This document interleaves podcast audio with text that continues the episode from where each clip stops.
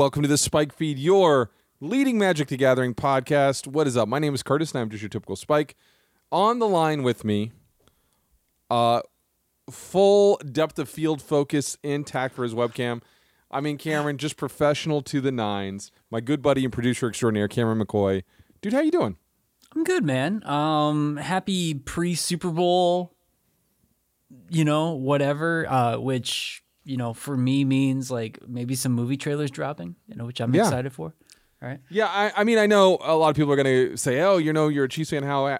Hey, congratulations to the Bengals. They totally deserve that win. They mm-hmm. outplayed us, and congratulations to the Bengals fans, man. Because like, you want to talk about a group of people that have. Ex- I know you don't know a lot about sports, but Bengals fans have been through it.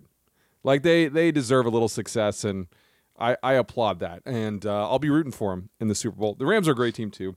Um, but anyway, I don't know if I'll watch. I'll probably just pop on the Lord of the Rings, um, you know, trailer and see what's going on there, right? But, um, anyway, dude, I know you wanted all my sports takes, all my sports takes, um, but we don't have time for all that. We've got to talk about Magic: The Gathering, Kamigawa Neon Dynasty, a set which I'm uncomfortably positive on. I'm really excited for this set, but we've actually been playing Magic the Gathering this week. We're going to talk about that. We do have to get through, as per the usual for us lately, some news that maybe isn't so great. uh, but there, I, I feel like there's a tidal wave of positivity coming in on this episode, and that's a nice feeling. Um, Got to start high. Got to start high. Cameron, talk to me about this Pioneer format that you've been just digging into. I, I I love it. Uh, Pioneer is where it's at, and I think I I don't know. I don't know if this thing is going to last or not. But like within my shop, there's a lot of interest. There's a lot of modern players who obviously have all the cards um, for Pioneer, and so you see a lot of like trickle down from that as well. And it's like I said, a really, really, really good format. Um, it continues to surprise me. It continues to like um, intrigue me with some of the, like the things that you can do. Um, and as I put in the notes here, I mean, three hundred dollars can get you like I think five or six very playable competitive decks.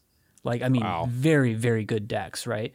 Um, obviously, I think the blue red Phoenix deck, the one that I've been playing, it, it's clearly the best deck, and I would suspect if like Wizards was actually paying attention to this format, that maybe at some point something a key component from that would get banned just because it is such a resilient, good, strong thing and I don't feel like I have like a really bad matchup. I would say maybe like the blue white control list is like my worst matchup just because they sometimes will have main deck graveyard hate which can, you know, Get you, hurt me, yeah, right? but not Um, always. but not always. Yeah. Sometimes you just hard cast a phoenix and you go right, and it's all Yeah. good. So, um, anyway, like I've had some really good success. Not only can like I think three hundred dollars get you a good deck, but um, due to my shop, proof is in like thirty dollars. Uh, mono black devotion.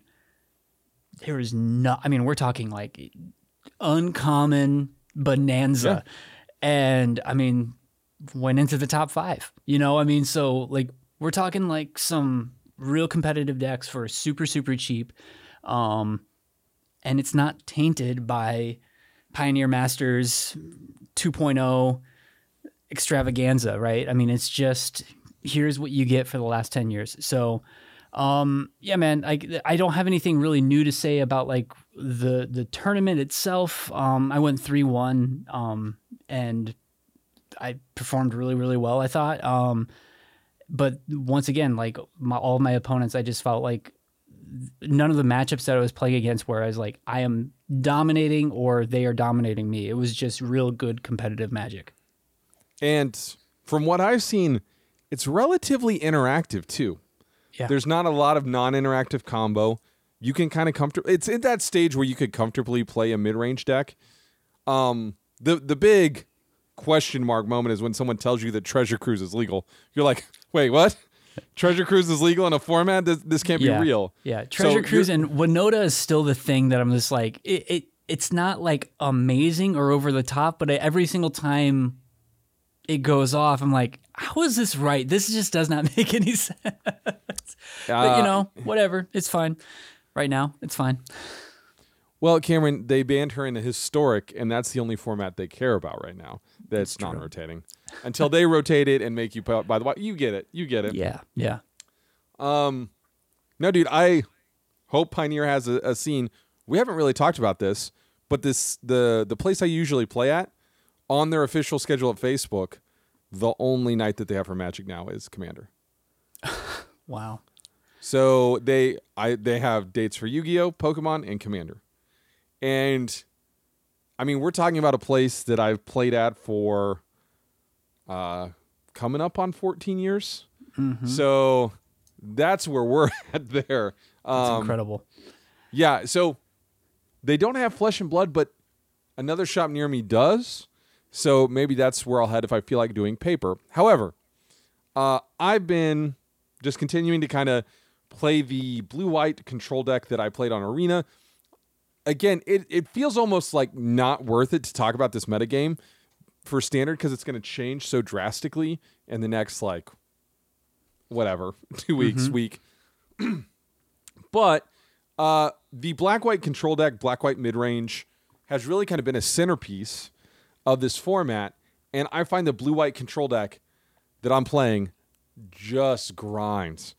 I mean, these matches, dude, it's not unusual for me to deck a black white control deck or for them to run out of and and they're running a lessons package and I still deck them. Like it hmm. is really grindy and I love every minute of it. I'm playing that one I again, typical card just can't remember the name of the card. It's 3 mana sorcery, choose 4 cards from your deck, shuffle them back or from your yard, shuffle them back into your library, then you look at the top 4 and pick a card out of it. And so what happens is there is a a planar cleansing variant and you just keep recycling those against these decks that lean so heavily on enchantments, auras, creatures, whatever. You just keep blowing stuff up. You don't care. And so many of these decks are kind of programmed to, oh, I'm playing against a control deck, so let me invest in some planewalkers. Let's get Lolth or let's get Sorin or mm-hmm. whatever.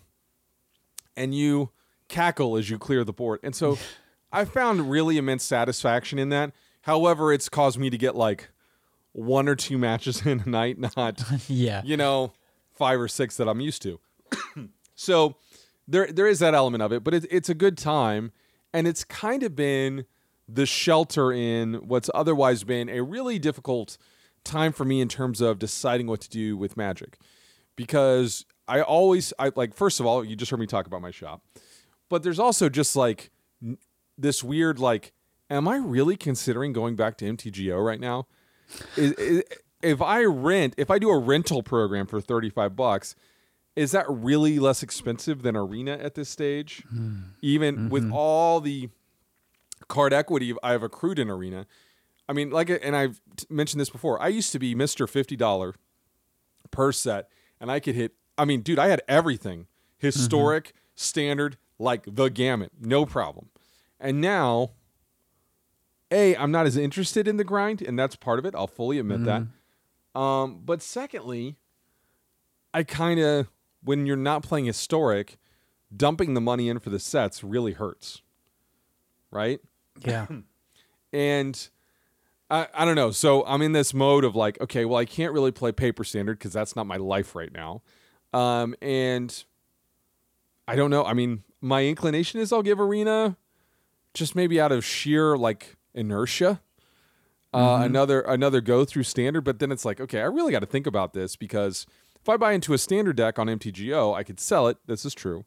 However, I'm I, I'm not the kind of guy that needs an event. And event buy-ins have always been my biggest hangup with MTGO, and I think one of the bigger positives of Arena is you can just go and you don't have to worry about You constantly buying right, O6. Yeah. Yeah. And so I don't love that, and I don't love, unlike other people, I really tend to hate the trading element of MTGO. And for better or worse, uh, MTGO matches take a while. They just do. They there there are not as many things automated. I'm not a slow player. I don't think anyone's ever accused me of being a slow player, and yet I still have trouble um, with the actual tempo of the interface on MTGO. So, um, yeah, this set looks so sweet, Cameron. I don't know what to do. it's really rough, but maybe I just don't buy any of it. Maybe I just sit there for two weeks. Maybe yeah, wild card it, and Yeah, I don't know. It could. Become a limited player. I don't know. Yeah, yeah. Again, I've been through limited phases in my life, and I, I really do enjoy that format a lot. I just find that it is the most demanding. You wouldn't think so, Mm-hmm. but getting what I want out of limited, as you know, I'm a serial researcher. Like, Yeah, yeah. I really, really, really lose myself in it, and that can become problematic in terms of time. Um, all right, Cameron, let's get out of this segment. We're going to come back and talk about, before we get to some of these other Kamigawa things, I do want to talk about these other things going on with WotC. We'll be right back.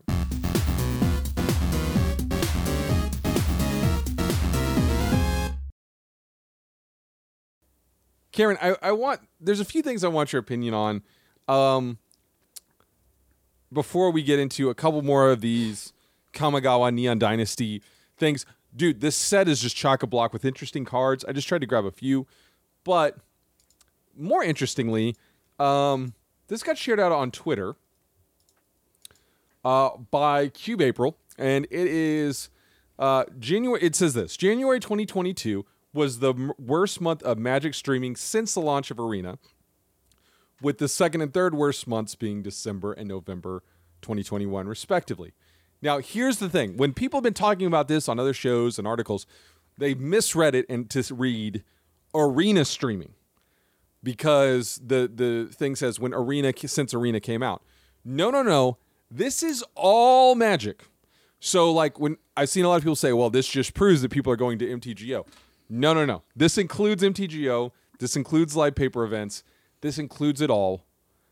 Look at that graph. Mm-hmm.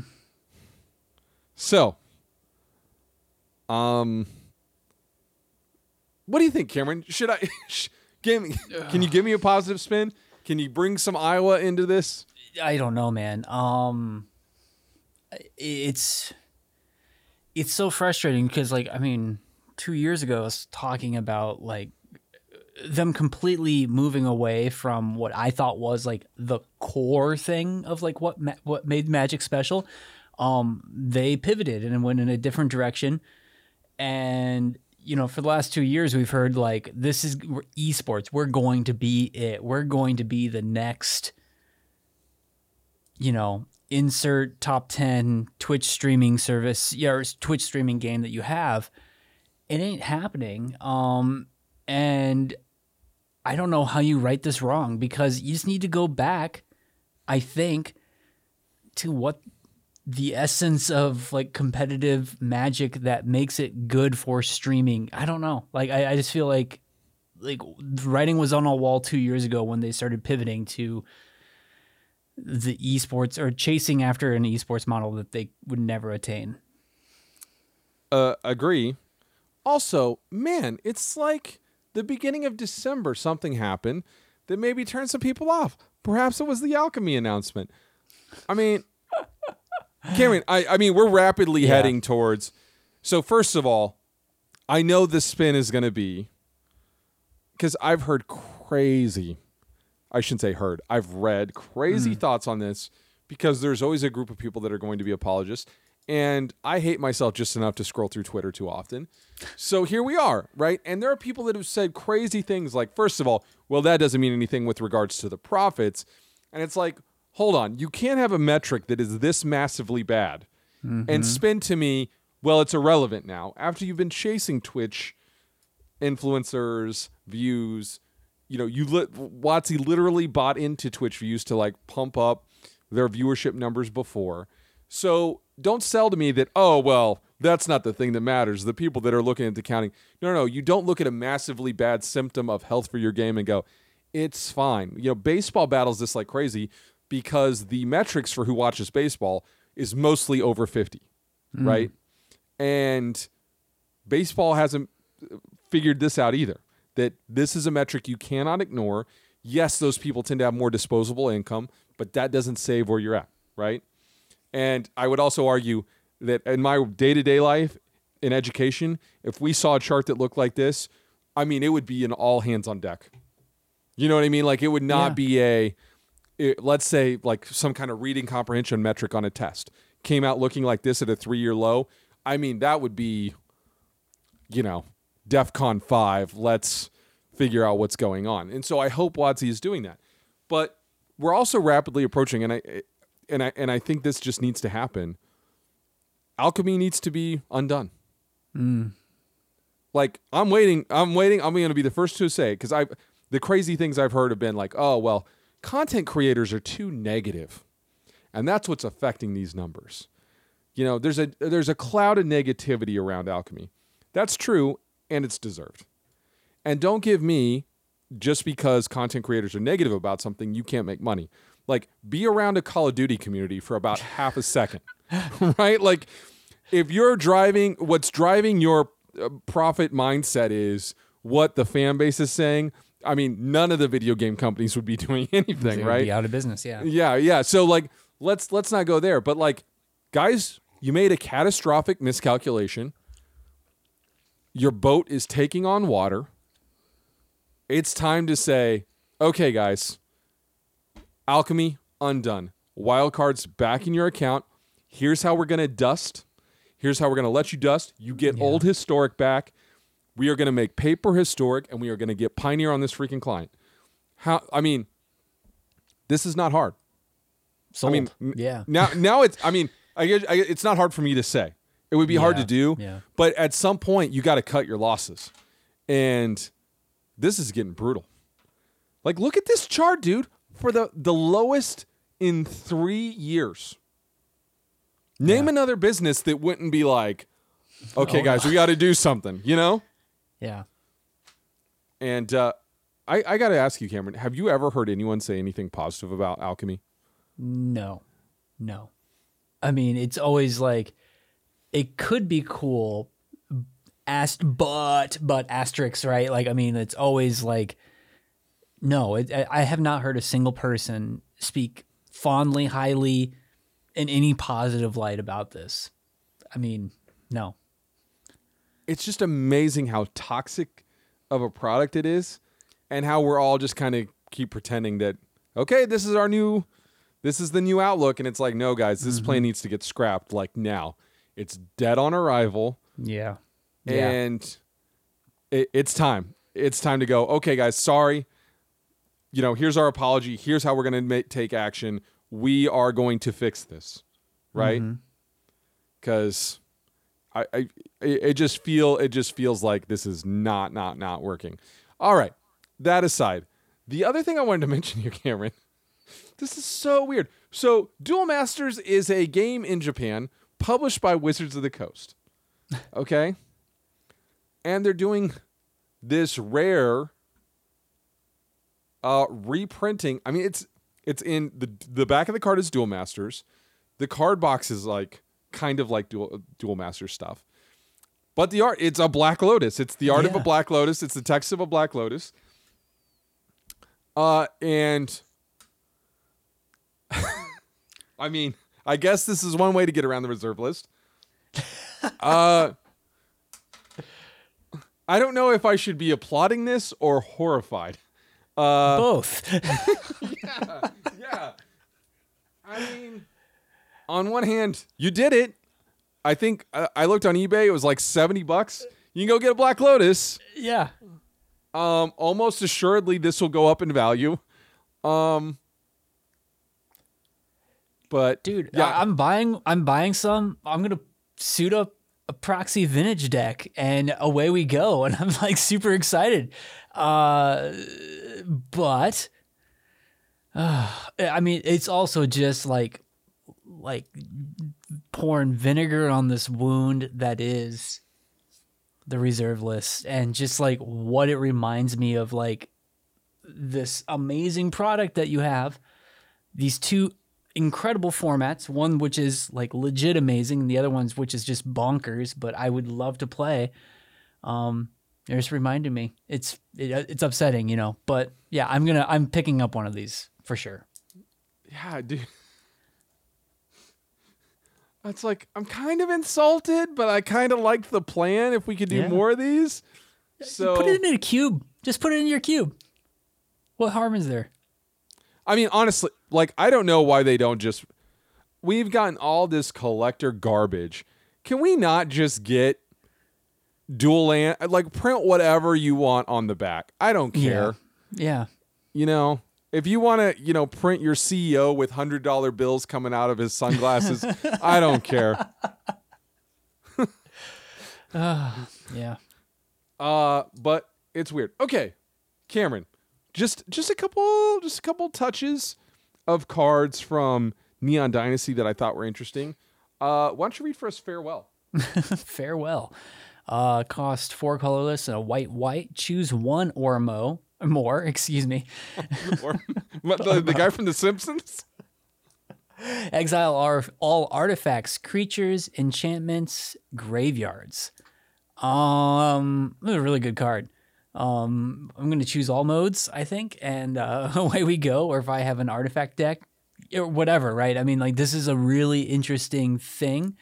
Um, good planar cleansing exile effect um, for six, which is just like right on the money. So like if you're playing the blue white deck deck, uh, dude, I think this is like slots right in there and seems better than the other foretell one that you're probably using right now.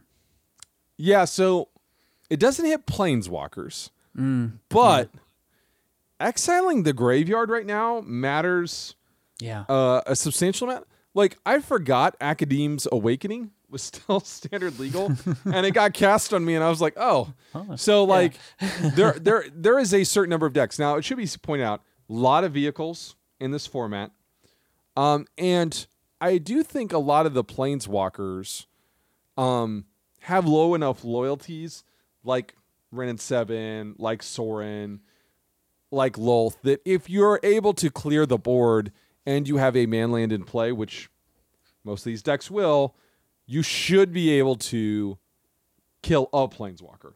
Two is probably a tall order.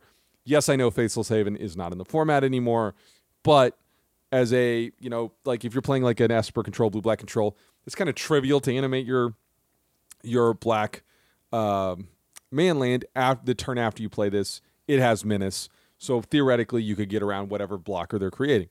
Now, uh, so it's not perfect. It's a wrath with a very specific issue, but being able to kill vehicles in this standard, I think, is going to matter because there are quite a few.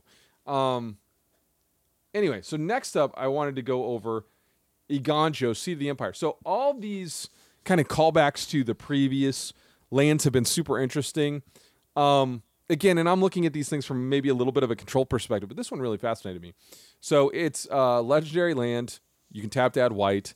It does not come into play tapped, which is like all these. Um, channel two and a white. Discard Eiganjo Seat of the Empire. It deals four damage to target attacking or blocking creature. This ability costs one less to activate for each legendary creature you control. So, for again, with control, like having utility within the context of legendary items or your lands is huge. Uh, but also, this kills every man land but the blue one, I believe. Unless their Lair of the Hydra gets Uh, sure. Pumped. Like, like, yeah. quite big. Um, so I think this is just another way to instant speed kill an attacking creature, which you're kind of going to be in the market for. Um, but what's weird about this card is like, if there's just white weenie, like you could play this too because it comes into play untapped. Mm-hmm. It might just be a one up, but you would always run it if it's a one of and white weenie, right? What do you think, dude? I, I mean, y- you know, the the downside I always see is like legendary land. Okay, so how many am I actually putting in my deck? Um, with the channel ability, it's like, well, I think I'm jamming four. I think if I if I'm in a control list, I mean, play one of these untapped, and maybe I still have one in hand, and then on turn three, I'm casting this, eh, or not casting. I'm sorry, I'm playing this and dealing four damage to everything um and i'm i'm thinking like so much of like that that turn 3 could really matter um as far as just like um the the Esika's chariot. Um so like mono green is taken care of, mono white is taken care of. Like there's just so much where I'm like, this is this is like I'm putting four in my deck. I think it's really good. Yeah, the the thing that like sticks out of my head the most that you're not going to kill is like the Wrenn and Seven tree token. Sure. Yeah. But like it feels like almost everything else you're getting, oh, including Goldspan Dragon, by the way. yeah. So- yeah. Still a very valuable card. Um, all right, Cameron, I want to see you make sense of Mind Link Mech. Oh, dude. Yeah. Uh, so we have a artifact vehicle that costs two uh, colorless and a blue. It has flying, power and toughness of four three. Whenever Mind Leak Link Mech becomes crewed for the first time each turn until end of turn, Mind Link Mech becomes a copy of target non-legendary creature that crewed it this turn, except it's four three. It's a vehicle artifact in addition to its other types, and it has fl- flying, the crew of one. Um weird mutable sort of like implication that you could have with this, which is interesting. Um, I don't know what sort of application that will actually have that will make it super valuable, but like, I mean, all of a sudden something has death touch like that that could be pretty good right? I mean like there's a like netting some sort of additional value with like a plus one plus one counter or something like that. Interesting. Good i think. Yeah, like in the past, flying vehicles have been the ones that you mm-hmm. want because you create that evasion. It should be said, weirdly, there's more reach in this format than normal between obviously the Wrenn and Seven tokens, but also the little spider tokens. Like, I can't remember a format where a reach creature actually was in play. like in a Right. sin, like reach feels like so much more of a uh, limited uh, thing. But uh, you know, some people have kicked around. There's I, there's a one or two drop in red that has double strike. So then you could on turn, you know, whatever you could have a uh, a four three flying double strike. It do, it is weird because giving the getting the creature's abilities really opens this massive suite of things that you could do um, that we haven't really seen with a vehicle before. yeah So it's a cool design. It's a really an elegant way to say, hey, whatever the creature can do, this thing can do. also, but it can still fly, right? Um, but let's just be honest. Like, how long till a Gundam or a Pacific Rim?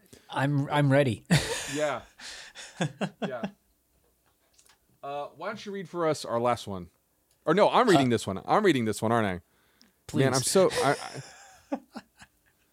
I, uh, Shigeki, Jukai Visionary. Uh, it's a legendary enchantment creature, snake druid. Those words are supposed to make sense together.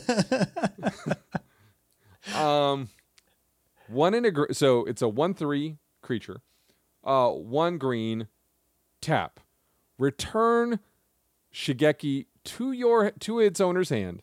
Reveal the top four cards of your library. You may put a land card from among them onto the battlefield tapped. Put the rest onto your graveyard. Then it has channel XX green green.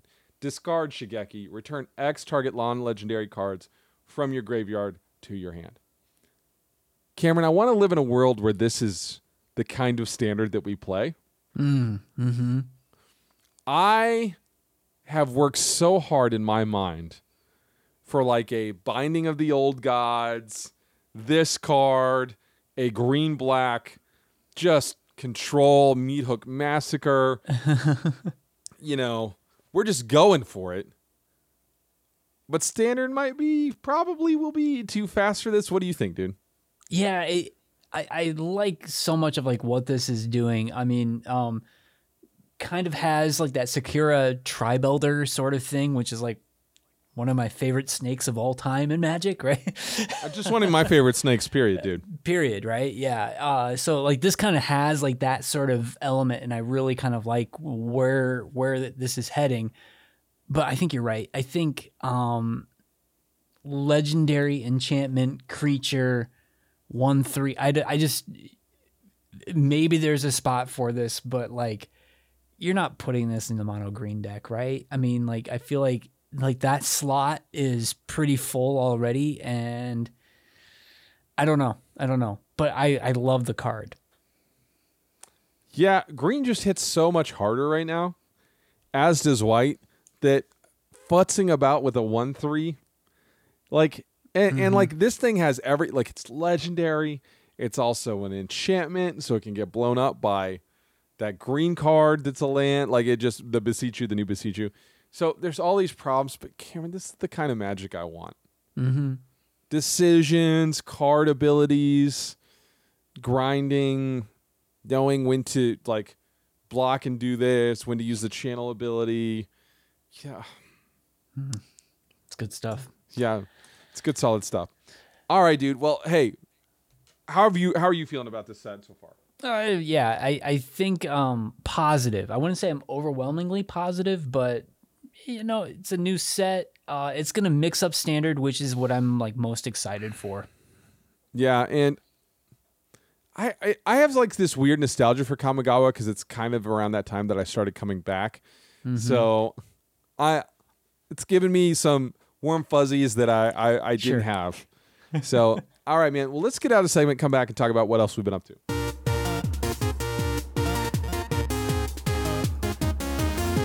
All right, dude. You're gonna have to tell me what Nightmare Alley is because I do not know. Okay, so Nightmare Alley is um, the latest film from uh, acclaimed director Guillermo del Toro. Oh, okay. With and- Bradley Cooper, I do know what with Bradley this is. Cooper, yeah, Cate Blanchett. Um, and this is somehow both the most Guillermo yet the least Guillermo movie that I think I've seen from him. In some ways, like the production design on this, like I mean, 1930s carnival, you know, like I mean, it's right up my alley as far as like like the aesthetic and everything that he does with production design. Um, Willem Dafoe is in this. I forgot that. Like great performance from Willem Dafoe. Um, it's actually a real star-studded cast when you think about it now. Um, Guillermo del Toro is, I think, like one of my. f- He's in like my top five of like favorite working directors that we have right now. He's a genuine treasure. I think everything he does, he he does super super well. It may not be my favorite movie, but I really respect everything that he does. Massive Um, tragedy that he did not end up doing The Hobbit. By the Oh way, Oh my gosh, right? Yeah. Genuine tragedy. um, Pacific Rim. I mean, let's just talk about that for the next three hours. yeah, yeah, right.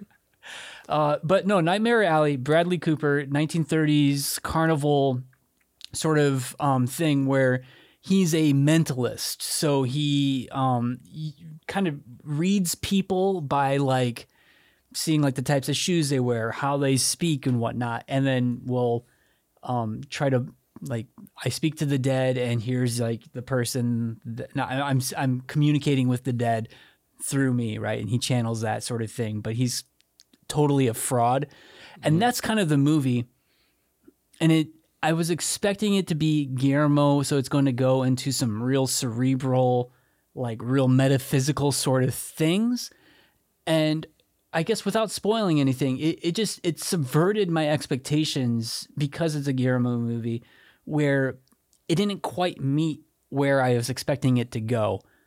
It wasn't bad, but um it just was it was different. Um I would recommend this movie though. Like I mean, just for the production design, it's just a well-made period piece with like incredible actors, like real A-listers um done by like one of the best working directors we have right now. So, what's it streaming on? It's on HBO. Got it. Got it. Um, well, one day I will. I usually watch his films. Um, I Pan's Labyrinth. I this is kind of a long way around the horn, but I ended up watching a screener of that before. Um, and I had to go over to a buddy's house who got his hands on a screener that got sent to a TV station, um, and was blown away by that movie. Uh, I also love Pacific Rim, uh, but also let's not forget these Hellboy movies, man. Like, Yeah, man. Yeah. um, anyway, so I want to talk to you about a rewatch I did of one of my favorite movies of all time. I had probably not watched it in eight years, and it's Lawrence of Arabia. So it's it's worth pointing out. This movie is a movie I didn't experience until I was in college, and you hear so much about it. If you've never seen it, it's very, very, very different than you think it is. But I have the the Blu-ray remaster of it that they released. I don't know, probably, gosh, it's probably ten years ago now. Um, wh- you've seen this, right, Cameron? We we've I don't know several, we've ever really several times. Yeah, yeah. um, and a director, I can't remember who. David Someone's- Lean. Yeah, I'm, I'm not talking about the guy who made it. I'm talking about Oh, the, a I'm different director talking about it because it was on the AFI top Oh, 100 okay. Oh, movies, sorry, sorry. and, and they they were talking about um, how they think it's the most visually intimidating movie ever made, Hmm. and it's so worth it. And what I would say to you is, if you're someone out there that's never seen this, I would recommend treating it like a TV show because it's a four hour long film. There's a massive like score intro that takes a few minutes to play out while you're just looking at a black screen. There's a intermission. It is old school Hollywood. Mm. And it is true that watching it is like you cannot believe that someone got this footage. Like it is it is the equivalent of how did someone discover flight for the first time kind of thing. like you just can't put together how someone with a camera from the early 60s did this. Not Right? just a camera, but like you know, twice the size of a normal film camera, right? I mean, this was like on 65 Panavision. Yeah. Yeah. Yeah. And so there's all these like iconic moments. There's like this this sacking of this town that like hmm. you literally see them ride the whole way through and out the other end from the cliff tops or there's this amazing kind of like where they exit to battle and there's these like you know uh, bedouin women making these like calls from all the mountaintops and stuff. There's just it's just such an experiential movie. But the thing that i love about it is unlike something like the ten commandments or any of these other old hollywood movies this movie really does not play safe with what the main character is. And you you're kind of stunned that like this movie was made for this budget and is telling this kind of a story about the dangers of leadership and ego and how it can like not just ruin your life but those around you and your relationships with those people around you. And it, it's a really really brave story considering the canvas that it's on. Because now when we tell a big movie everybody's got to feel good. Everybody's mm-hmm. got to be a you know a decent human being not basically constantly seeking out self-destruction and self-loathing the way that lawrence is and it's just such an incredible look at that stuff and hmm. I mean, I, I'm not saying something that you know, but like it, it's up there with like The Godfather is a movie you really, Yeah. really, really, really need to see if you've never seen it. If nothing else, just for the cultural, you know, the man is nothing, the well is everything, all that stuff. Oh yeah, yeah, yeah. But dude, And like, that desert crossing at the like, uh, there's so many good parts, but like the, the the iconic part at the what like quarter way through the movie or whatever, where so like essentially he rescues somebody while they're doing like this giant trek across no man's land. Um, it's just so so good and like feel the tension, feel the heat. Um, yeah, it's just beautifully communicated through film, right? Yeah, and I mean, and in a lot of ways, it's this perfect marriage of score, of mm. performances by the actors. It's kind of weird because, like, you would think there are, and there are some racial difficulties kind of built into this, but it's remarkable how forward looking it is compared to, like, if you were to drop into the middle of the 60s and see how other people from other, you know, outside of America are treated ethnically, like, this movie is much more, I think, culturally diverse and thoughtful. Perfect, not by not by any stretch of the imagination, but you know, compared to Breakfast at Tiffany's, it's pretty stinking good, right? so, anyway, Lawrence of Arabia. If you haven't checked it out, watch it. Uh, Cameron, if someone would like to tell you what the best deserts to cross on camel are, where could they find you? It's all on Twitter at Cameron underscore McCoy. and I'm at Curtis Now. Our official show feed is at SpikeFeedMTG. We'll check you guys next week.